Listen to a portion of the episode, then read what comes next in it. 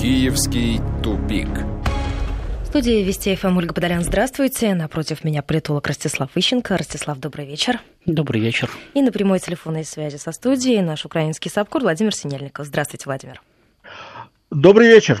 Ну вот последние новости, которые приходят из Украины. Саакашвили просит киевлян защитить его от Порошенко. Я у них застрял в горле, они хотят меня экстрадировать. Тем временем миграционная служба Украины выдворяет 20 соратников Саакашвили. Владимир, скажите, народ Украины, о чем говорит Саакашвили, готов встать на его защиту?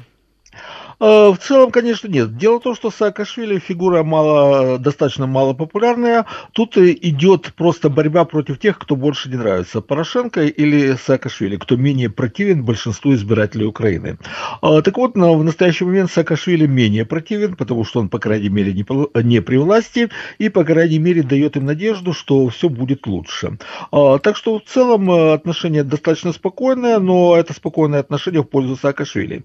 При этом, опять-таки, в данном случае, если говорить о конкретной ситуации, о том, что кого-то будут выдворять, ну, это очередная глупость со стороны Порошенко, потому что сейчас выдворять сторонников Саакашвили и самого Саакашвили, это значит еще больше создавать им имидж страдальцев за правое дело борьбы с бандитским режимом Порошенко и повышать их рейтинг. То есть, опять-таки, те же самые глупости, что и происходили во времена Януковича, только сейчас автор этих глупостей не Янукович, а Порошенко. То есть, Саакашвили прекрасно использует, опять-таки, это для личного пиара, потому что он опять примеряет такой терновый венец страдальца за правду публично, и опять повод для этого ему дает президент. Об обоснованности позиции Государственной миграционной службы Украины не может быть и речи, потому что я напомню, что Грузия в свое время, когда Саакашвили еще был губернатором Одесской области, направляла заявление на экстрадицию, и вот тогда в этом заявлении отказали, и, соответственно, то есть признали, что у Грузии нет юридических оснований требовать экстрадиции Саакашвили, а сейчас вдруг они появились. Это, естественно, полное отсутствие логики и полный абсурд, но он вообще характерен для нынешней власти. Короче, сценарий очередной бархатной революции развивается пока что исключительно в пользу Саакашвили, несмотря на все эти угрозы. И, вы знаете, я просто сегодня наблюдал Луценко, который выступал вместе с Порошенко. Так вот, Луценко производил впечатление человека, который сам боится, а не которого следует бояться. Ростислав, ваше мнение. Просто, с одной стороны, кажется, что речка движется и не движется. И сам Саакашвили заявляет, что государственный переворот он не планирует. Но в то же время он бронирует палатку. Ольга, понимаете, всегда есть с одной стороны и с другой стороны. Вот, например, сейчас многие, кстати, украинские эксперты, наблюдатели, не только украинские, российские, говорят о том, ну, вот как Порошенко сказал, да там 20-30 человек, они не могут выступать от имени всей Украины. Ну, те, кто ближе, кстати, к реальности, говорят не про 20-30, а про 200-500, но даже если бы их там было бы 10 тысяч, они не могли бы выступать от имени всей Украины и требовать смещения Порошенко на том основании, что вот они тут вышли и постояли. Но дело в том, что когда требовали смещения Януковича, их там тоже было 500-600 человек, которые постоянно присутствовали на Майдане, а остальные приходили, значит, на массовые акции. Ну и периодически боевики выходили подраться с Беркутом. Но там даже 10 тысяч постоянно никогда не было. Даже 5 тысяч, по большому счету, постоянно там никогда не было. И тем не менее, это не помешало свергнуть Януковича. Точно так же есть другие люди, которые говорят, ну вот видите, на организацию всего этого заведения уже потрачена масса денег, значит, люди хорошо подготовились, динамика развития событий выше, чем была в 2013-2014 году. Порошенко, недовольство выше. Порошенко явно боится, потому что он подтянул Киеву воинские части, он обставил там бронетехникой свою резиденцию под Киевом там, и так далее, нагнал Национальной гвардии в центр города больше, чем там протестующих и так далее. Мол, не сегодня-завтра его таки прогонят, и, мол, нечего даже пыхтеть. На самом деле, точно так же, как у Януковича была возможность предпринять жесткие шаги и в течение не то что нескольких дней, нескольких часов закончить с этим несчастным мероприятием, в результате которого он оказался вначале в Ростове, значит, а потом и где-то там в Москве, да, значит, точно так же и у Порошенко есть возможность предпринять жесткие шаги и покончить с этим мероприятием достаточно быстро и эффективно. Но он боится. Но пока что, да, и, кстати, у его оппонентов тоже есть возможность предпринять жесткие шаги и покончить с Порошенко быстро и эффективно. Значит, но пока что и одни, и вторые пытаются играть еще, знаете, без откровенного насилия. Если вы сейчас посмотрите на дела, которые рассматриваются в украинских судах, то там есть дела против сторонников Порошенко, боевиков. Есть дела против боевиков, которые против противники Порошенко. Есть дела вот, там, против грузинских политиков. Есть дела против того же самого заместителя министра обороны, который недавно был обвинен в коррупции. Да, есть дела против... СБУ завела уголовное дело против...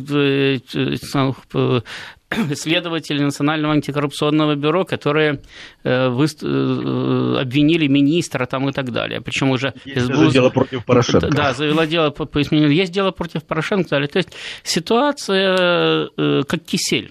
Значит, вопрос заключается в том, кто в реальности сумеет легализовать свое применение силы. Вот боевики сумели это сделать в 20-х числах февраля 2014 года, и Януковича чуть не убили. А еще 18-19 числа Янукович их дожал там на этом самом, на последнем пятачке Майдана, значит, и оставалось их там пару сотен человек, значит, которые ждали, что вот-вот их разгонят, и на этом дело закончится. Кстати, если мы говорим о непопулярности Саакашвили, ну, конечно, он не популярен. А можно подумать, что Тегнебок, Кличко и Яценюк были особенно популярны. Да над ними уже откровенно смеялись ко второму месяцу этого самого стояния на Майдане. Ничего, в результате, кстати, переворот свершился. Значит, и Янукович, кстати, был не особенно популярным лидером. У него популярность взлетела, когда его избиратели поверили, что сейчас он из чувства самосохранения разгонит Майдан, таким образом он окончательно отрежет себе путь на Запад и будет проводить нормальную, адекватную политику. Но по мере того, как он сдавался, его популярность опять падала и проседала. И, в общем-то, когда он бежал, то его уже опять никто особенно не поддерживал. Так что это стандартная ситуация для украинской политики, когда люди, которых не поддерживает никто, пытаются сместить людей, которых не поддерживает никто, при этом и одни, и другие клянутся волей народа, при этом народу, по большому счету, и на одних, и на других наплевать. Опять-таки, Киев не поддерживал Майдан в 2013-2014 году. Там такого, как было в 2004, да, когда действительно тысячи киевлян ходили разукрашенные оранжевыми ленточками, значит, когда они там толпами ходили на Майдан и устраивали майданчики у себя под нами. Такого не было в 2014 году. Это не помешало государственному перевороту. И сейчас речь идет не о каком-то там Майдане, не о мирном свержении власти при помощи букетов цветов самых и улыбок. Речь идет о вооруженном перевороте. А в таком случае вещь решается действительно достаточно узкой группой вооруженных лиц, которые готовы предпринять радикальные шаги. Сейчас просто на данный момент и одна, и вторая сторона пытаются играть в информационном пространстве для того, чтобы свои радикальные шаги обосновать. А вот ни одна пока преимущество не получила. Мы еще к этому вернемся. Смотрите, у нас приходит из Киева новости. Владимир, Киевский суд выпустил на свободу лидера украинских националистов Кахановского, если я правильно, да, расставляю ударение. Да, Каханевский. Да, скажите, получается, у нас националистические батальоны после того, как они, можно сказать, выступили против Порошенко, и судебная вся эта история развернулась в другую сторону. Ой, извините, Ольга. А дело в том, что Каханевский как раз представляет тот батальон, который выступает на стороне Порошенко. Там же нацисты с обеих сторон. То есть батальон ОУН, он всегда поддерживал блок Петра Порошенко в качестве силовой подпорки. Ну, то есть получается, что эта история разрешилась так, как она должна была разрешиться? Ну как, вначале его там побили, посадили. Да вот пусть Владимир расскажет. Суть проблемы в том, что то, что произошло, произошло только потому, что Каханевский подстрелил другого националиста из правого сектора. Они что-то там на личной почве не поделили. У них возникла какая-то ссора. Непонятно, что то ли какие-то деньги были, которые они друг с другом не поделили. То ли еще что-то. Дом они не поделили. То ли дом не поделили. Ну, в общем, у них возникла вот такая бытовая ссора, в результате чего Каханевский подстрелил одного правосека.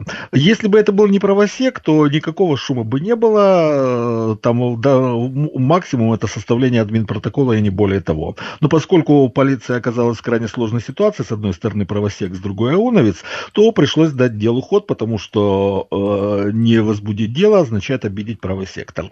Когда вот то, что произошло сегодня в Святошинском суде, в самом центре Киева, около площади Победы, около железнодорожного вокзала, но это просто очередное свидетельство полного развала власти и абсолютной неспособности ее сделать, что бы то ни было. То есть в данном случае власть полностью показала, что она вообще ничего не может в самой нейтральной ситуации. 2 десятка бандерлогов устроили погром, напали на полицию, напали на судью, совершили действия, которые проходят как минимум по 2 статьям Уголовного кодекса. И что? И ничего.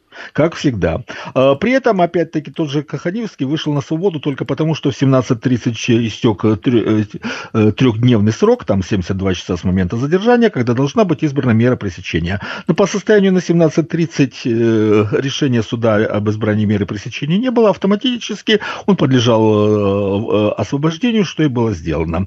То есть мы наблюдаем опять всю ту же историю, о которой мы говорим. Это очередная ипостась вот этой ситуации на Украине, когда власть абсолютно ни на что не способна, она ничего не может даже в самых элементарных ситуациях. Ну, стоит ли после... Там, Луценко говорил, что он 30-40 человек они смогут удержать. А почему они не удержали 20 в Святошинском суде? А президент говорит, что он исключает возможность проведения в стране досрочных парламентских президентских выборов. Его никто не спросит. А зачем выборы, если можно так решить вопрос? То есть даже напрягаться не нужно? Нет, можно просто Порошенко прогнать, а выборы не проводить. Но просто я в целом с Владимиром согласен, только с точки зрения там ситуация несколько сложнее. У них действительно конфликт там давний вокруг дома, где они живут. Значит, и батальон Каханевского, и причем там какие-то... это чужой дом, они спорят за чужой дом, который это отжатый дом, вообще-то, да. Значит, и люди вот этого Кочмалы там, значит, облетаются. Конфликт давний, вот у них возникла небольшая стычка. Причем те, кто бытовые разборки. Да, те, кто был вместе с Каханевским, утверждают, что, мол, Кочмала его сам провоцировал, на него напал. И так как развивалась ситуация, в общем-то... Почему-то стрелял Каханевский в спину. Да, но стрелял потом Каханевский. Ну, знаете, если вы на кого-то напали, он вытащил пистолет, вы тоже побежите и стрелять будут в спину. Вот. Значит, так как развивалась ситуация, возможно, так оно и было. Что в этом деле интересно? Дело в том, что правый сектор, который представляет Кочмала, он действительно был замечен среди противников Порошенко, среди этого палаточного городка. А вот батальон Каханевского, он выступает на стороне самого Порошенко в целом. Так вот, полиция усилена, причем, ну вот вроде бы была стычка между 2 людьми, да, значит, полиция, тем не менее, поймала этого самого Каханевского, значит, долго его держала, более того, нацики ворвались в суд, значит, выбили оттуда полицию, забаррикадировались в суде, полиция штурмом взяла суд, выбила оттуда нациков, значит, а потом нацики опять, значит, выбили полицию, и под формальным предлогом, что, вот, как сказал Владимир, 3 суток истекло с момента, когда должна быть выбрана мера пресечения, его освободили, хотя люди там сидят и годами, значит, без избрания меры пресечения, ничего не мешает. Значит, так вот, с моей точки зрения, это как раз показывает, что вот эти вот качели, да, между Порошенко и его оппонентами, они действуют абсолютно по всей системе власти. Действительно, свидетельствуют о ее разложении полном, да? Но даже в этой, ну, такой простой бытовой ситуации, вроде бы, да, подрались 2 националиста. Система никак не могла решать, кого же наконец-то посадить из них, а кого выпустить. Но и в результате пока что выпустила обоих, потому что сохраняется еще вот этот вот баланс между противостоящими политическими силами. Это точно так же, как опять-таки было у Януковича, когда полиция арестовывает хулиганов с Майдана, значит, суды паяют им сроки, через 2 недели их выпускают, потому что с подачи Януковича парламент голосует очередную амнистию, так как Янукович с кем-то там договорился. Буквально через неделю тех же самых активистов опять арестовывает полиция, суды опять паяют им сроки, и опять через 2 дня или через неделю их выпускают по очередной амнистии и так далее. Вот тогда были эти качели, и сейчас продолжаются те же самые качели. Возвращаясь к тому, что у нас полное дежавю. Да, скажите, вот это тоже отнести к полному дежавю? Когда Порошенко выдает фотографию евреев времен Холокоста за украинцев, которые были высланы в Сибирь. Как, Владимир, вообще на это отреагировали? Как вы считаете, это ошибка или это подстава? Порошенко сейчас в той ситуации, которая есть, он все-таки есть определенные ситуации, в которых он неприкасаем. В частности, когда он говорит абсолютные глупости. Мы уже не один раз говорили, что Порошенко иногда несет такое, что ставит под вопрос его психическую адекватность, но это все украинские масс-медиа пропускают. Вот это вот как раз ситуация и подпадает вот под этот разряд. А по поводу фальсификации, то это не первая фальсификация такого рода. Я напомню, что, например, при Ющенко, выдавая кинохроника 20 голода на Волге 20-21 годов, выдавалась за кинохронику Голодомора на Украине 32-33 годов. Была такая абсолютно циничная фальсификация. То есть фальсификация – это их стиль жизни. Вся их деятельность построена на лжи, это один из основных компонентов. Тут удивляться не приходится. Более того, при Ющенко даже фотографии изможденных американских фермеров времен Великой депрессии выдавались за фотографии. Причем это была официальная выставка, кстати, устроенная СБУ. Значит, вроде бы как фотографии из архива СБУ. Они выдавались за фотографии, значит, жертв Голодомора на Украине. Так, то есть это случайная ошибка? Нет, это не случайная ошибка. Это просто стандартная фальсификация. Более того, опять-таки, свидетелей Голодомора, значит, почему-то больше всего было...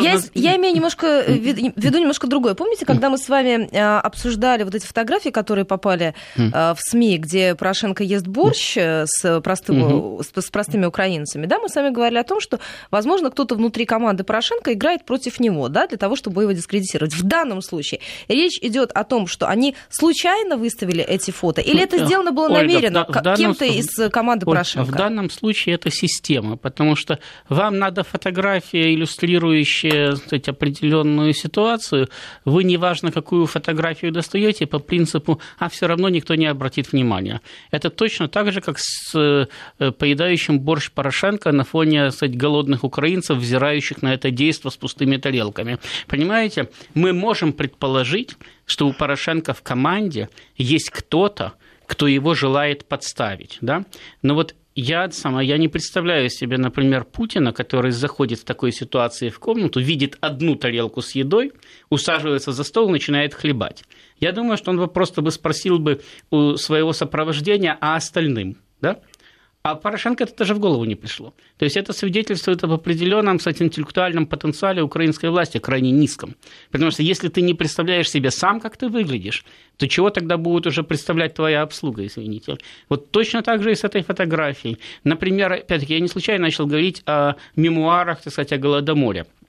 Потому что украинские пиарщики, да, которые раскручивали тему, они не обращали внимания даже на то, что почему-то лучше всего о Голодоморе осведомлены жители Западной Украины, которая тогда даже не находилась в составе СССР. Причем там были перлы вроде того, что мечтающие помочь своим восточным братьям жители Западной Украины выходили на Днестр и сплавляли по Днестру продовольствие, чтобы те там вылавливали. А с той стороны стояли отряды НКВД и никого не пускали. Так вот, Днестр тогда не тек по территории Советской Украины вообще. Куда-то можно было сплавлять по нему продовольствие. В Черное море, что ли? Но это никого не интересовало. Надо было, как они считают, человеческому мусору, да, быдлу, скормить определенный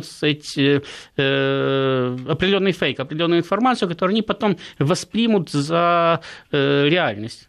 Вот точно так же, как они до сих пор рассказывают, что сотни тысяч российских солдат никак не могут победить украинских героев в Донецком аэропорту. Там уже и аэропорта нет, а герои все еще воюют. Мы сейчас должны будем прерваться на новости середины часа, затем вернемся в студию и продолжим программу «Киевский тупик». Ростислав Ищенко, Владимир Синельников, 553320 +7 903 170 63 63 – это наши эфирные координаты. Задавайте ваши вопросы буквально через несколько минут. Вернемся. «Киевский тупик».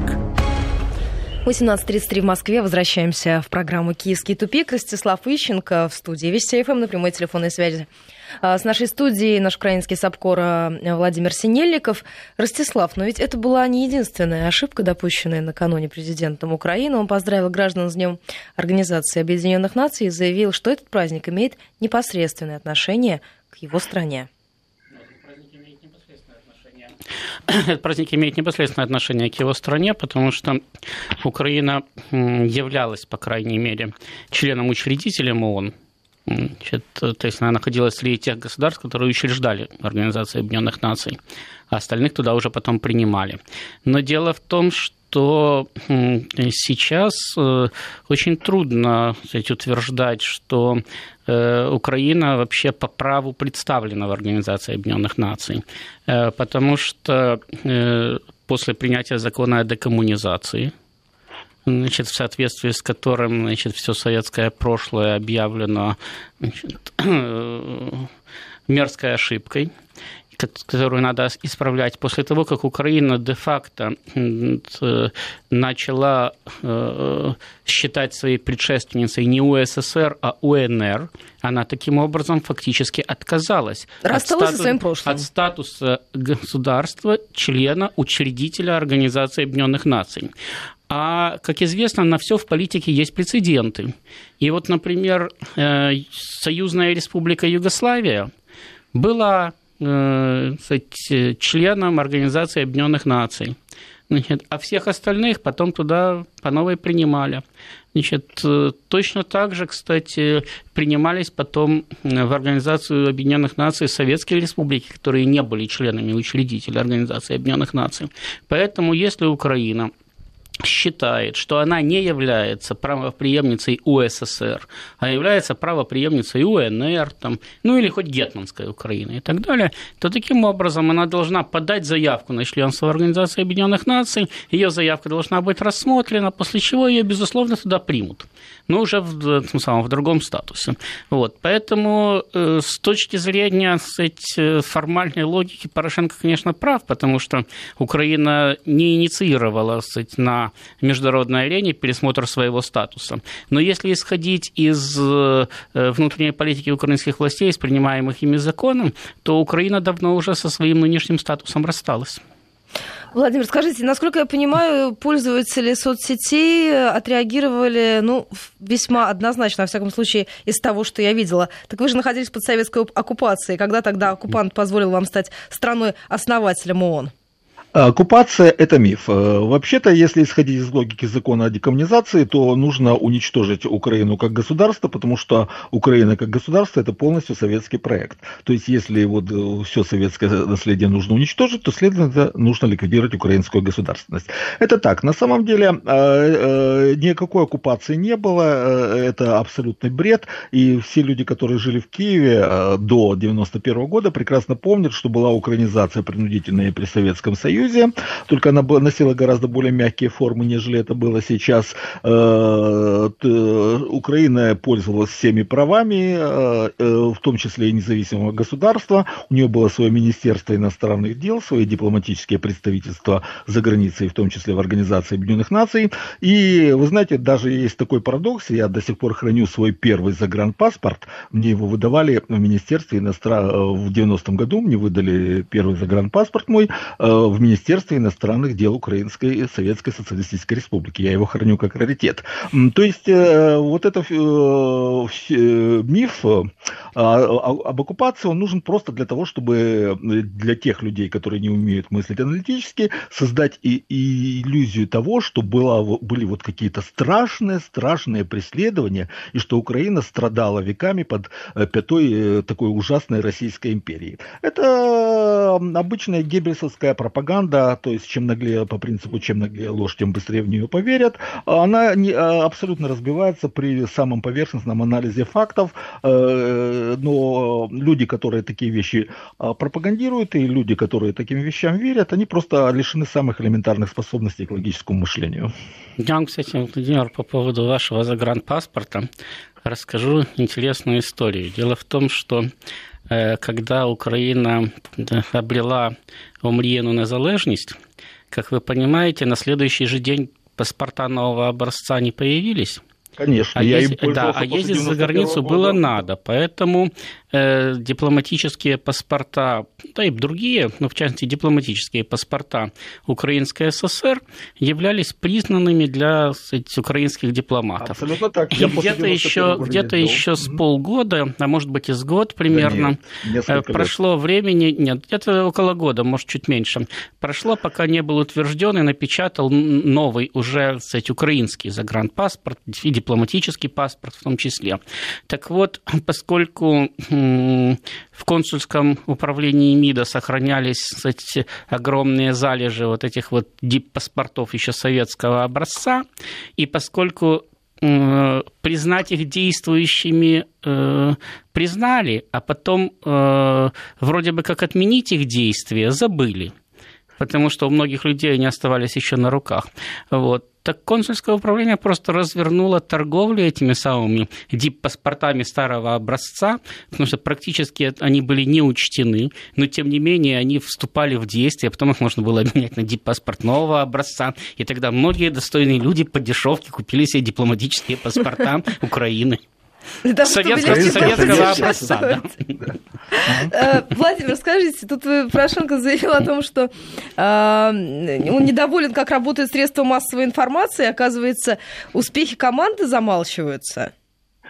Опять-таки вернемся к тому, о чем мы говорили несколько минут назад, о том, что Порошенко делает заявления, которые заставляют усомниться в его адекватности. Но он говорил, что грезит о космодроме для межгалактических полетов сегодня. Он грезит, да, вот грезит, вот он в своих грезах, он не отличает свои грезы от реальности. То есть Порошенко недоволен тем, если украинские масс-медиа замалчивают упорно всю катастрофичность ситуации на Украине. Причем мы опять-таки говорили не один раз о том, что вот мы рассказываем о том, что происходит на Украине. Сначала начинается истерика, это гнусная кремлевская пропаганда.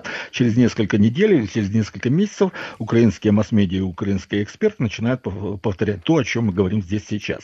То есть, это, Владимир, свидетельствует об эффективности гнусной кремлевской пропаганды. Абсолютно. Чтобы не сомневались, это свидетельство эффективности кремлевской пропаганды.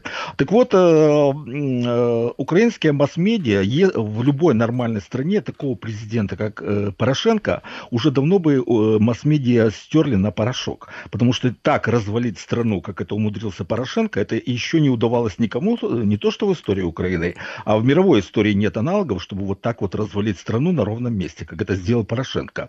И украинские масс-медиа, они просто вытягивают реалии Украины беззастенчиво и цинично, обалгивая все, что только можно оболгать, для того, чтобы создать хоть сколько-нибудь, ну, даже не, хотя бы непривлекательный образ Украины, чтобы он не выглядел хотя бы таким отвратительным, каким он есть на самом деле. То есть украинские масс-медиа выжимают максимум из ситуации, выслуживаясь перед Порошенко. Но Порошенко, очевидно, недоволен тем, что его там не называют отцом нации, гением всех времен и народов, величайших из президентов в мировой истории. Но он говорит, что они склонны к негативу, журналисты.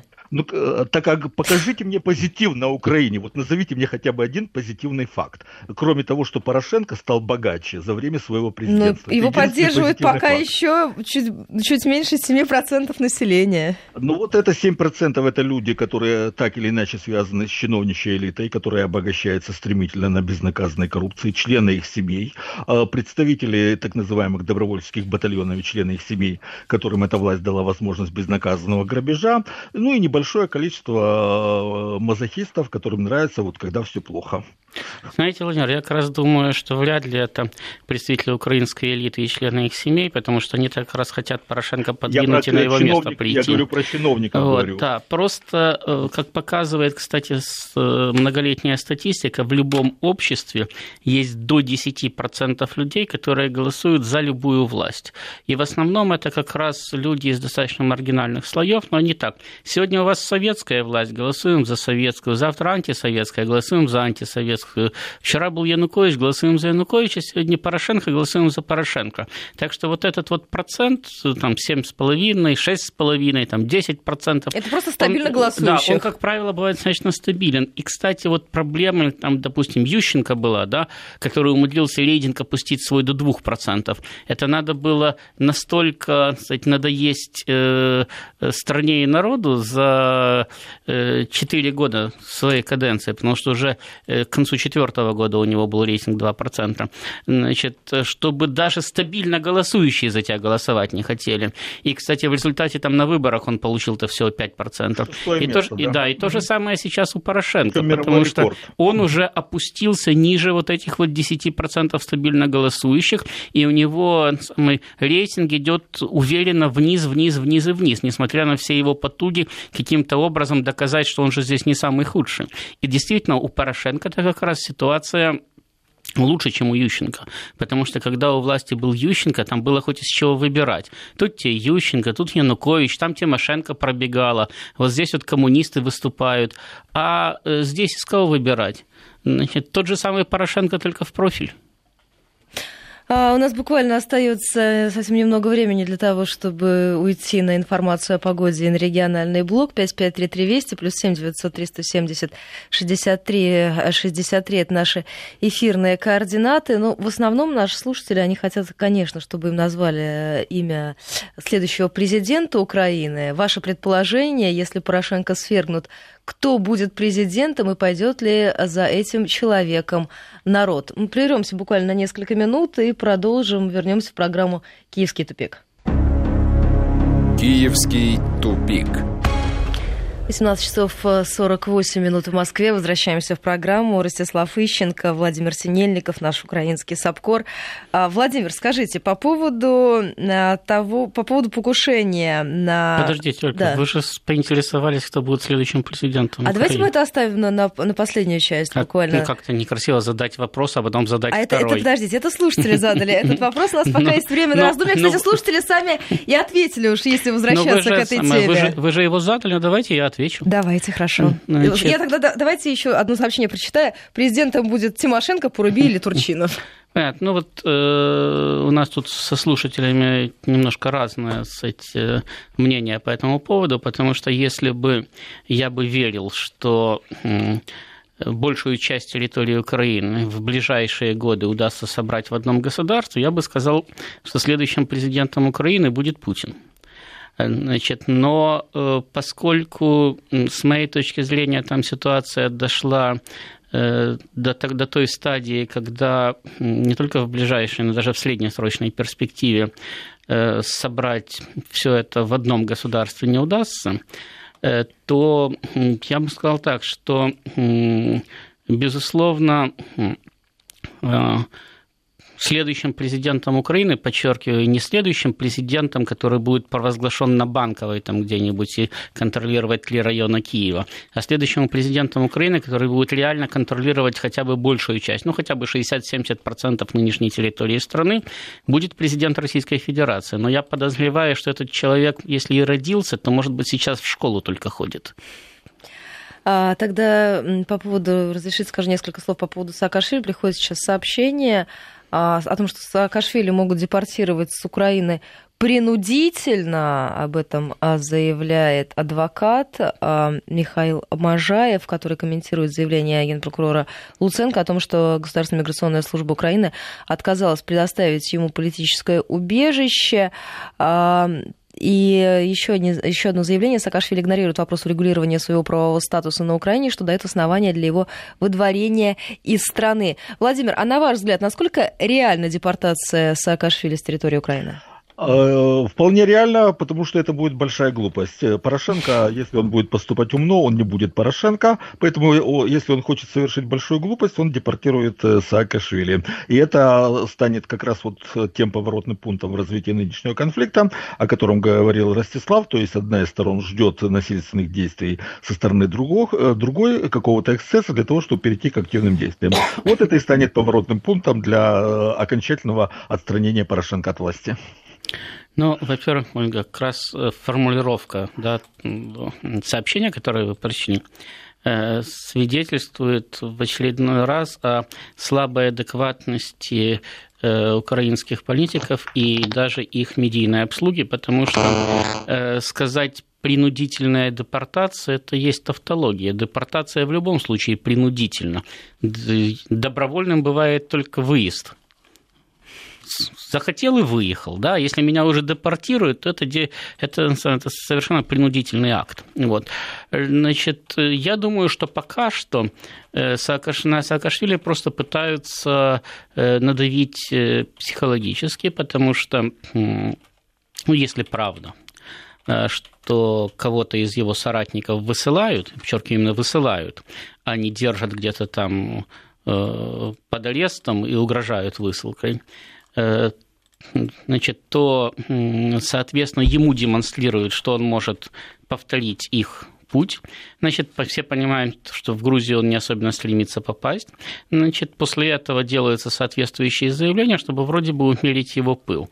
Но дело в том, что, как правильно сказал Владимир, это абсолютно, кстати, идиотский подход, потому что не Саакашвили является мотором мятежа. Саакашвили является лицом, маской мятежа, а маску лицо легко поменять. Не будет Саакашвили, найдут другого. Или даже наоборот, не будет Саакашвили, так отсутствующий Саакашвили еще лучше, чем присутствующий Саакашвили. То есть, получается, от переменными слагаемых сумма не меняется? Посмотрите, в свое время не было ничего лучше, чем мертвый, хотя некоторые говорят, что он до сих пор живой, журналист Гонгадзе. Его самое имя использовали на протяжении 5 лет, с 2000-го и аж по 2005 год. Первый неудавшийся, второй удавшийся Майдан прошел под крики «Кучма, где Гонгадзе?». И о нем вспоминали еще даже в 2013 году, хоть уж Янукович к этому делу точно ничего не имел. Да? Значит, вот человека нету, да, а дело его живет. Вернее, имя его прекрасно используют в качестве знамени. Точно так же здесь. Саакашвили можно убить, Саакашвили можно выслать, Саакашвили можно потерять где-нибудь в тюрьме. Но вопрос же не в этом. Его имя все равно будут использовать, наоборот. Это будет использовано для того, чтобы продемонстрировать всю преступность и мерзость режима. Поэтому, с моей точки зрения, подобного рода попытки давления на Саакашвили абсолютно глупы, так как, пересекая украинскую границу, он прекрасно понимал, на что он идет, какие могут быть действия, предприняты против него. И когда он совершал, кстати, акт начала мятежа против Порошенко, он прекрасно понимал, что в 90% случаев пугать будут, трогать не будут. И, кстати, с моей точки зрения, если Саакашвили его и следует бояться, то только своих подельников по свержению Порошенко, потому что вовремя пристрелить Саакашвили – это тоже иногда полезно. А как вы считаете, Порошенко напугали вот эти слова Саакашвили о том, что нужно расформировать Нацгвардию и СБУ? Я думаю, что Порошенко напугали не слова Саакашвили о том, что надо расформировать Нацгвардию и СБУ, потому что говорят и будут говорить сейчас много чего, и далеко не все сделают. Порошенко напугал сам факт консолидации против него большей части политической элиты и всего олигархата. Потому что, в отличие от многих наших слушателей, в отличие от многих экспертов, значит, Порошенко обладает определенным опытом. И хоть он и тоже верит в то, что вот если Соединенные Штаты скажут, что его не надо трогать, то его трогать не будут. Но он знает, что зачастую Соединенным Штатам все равно. То есть они не будут говорить, не будут спасать лично Порошенко, если есть другие не хуже Порошенко. Они им могут позволить договориться между собой. Это когда был Янукович, да, и против него выступал так называемый Евромайдан. Это был какой-то, ну, выбор. Хоть Янукович все равно собирался двигаться в Европу, да? Но он собирался двигаться немножко другим курсом, немножко по-другому. Да?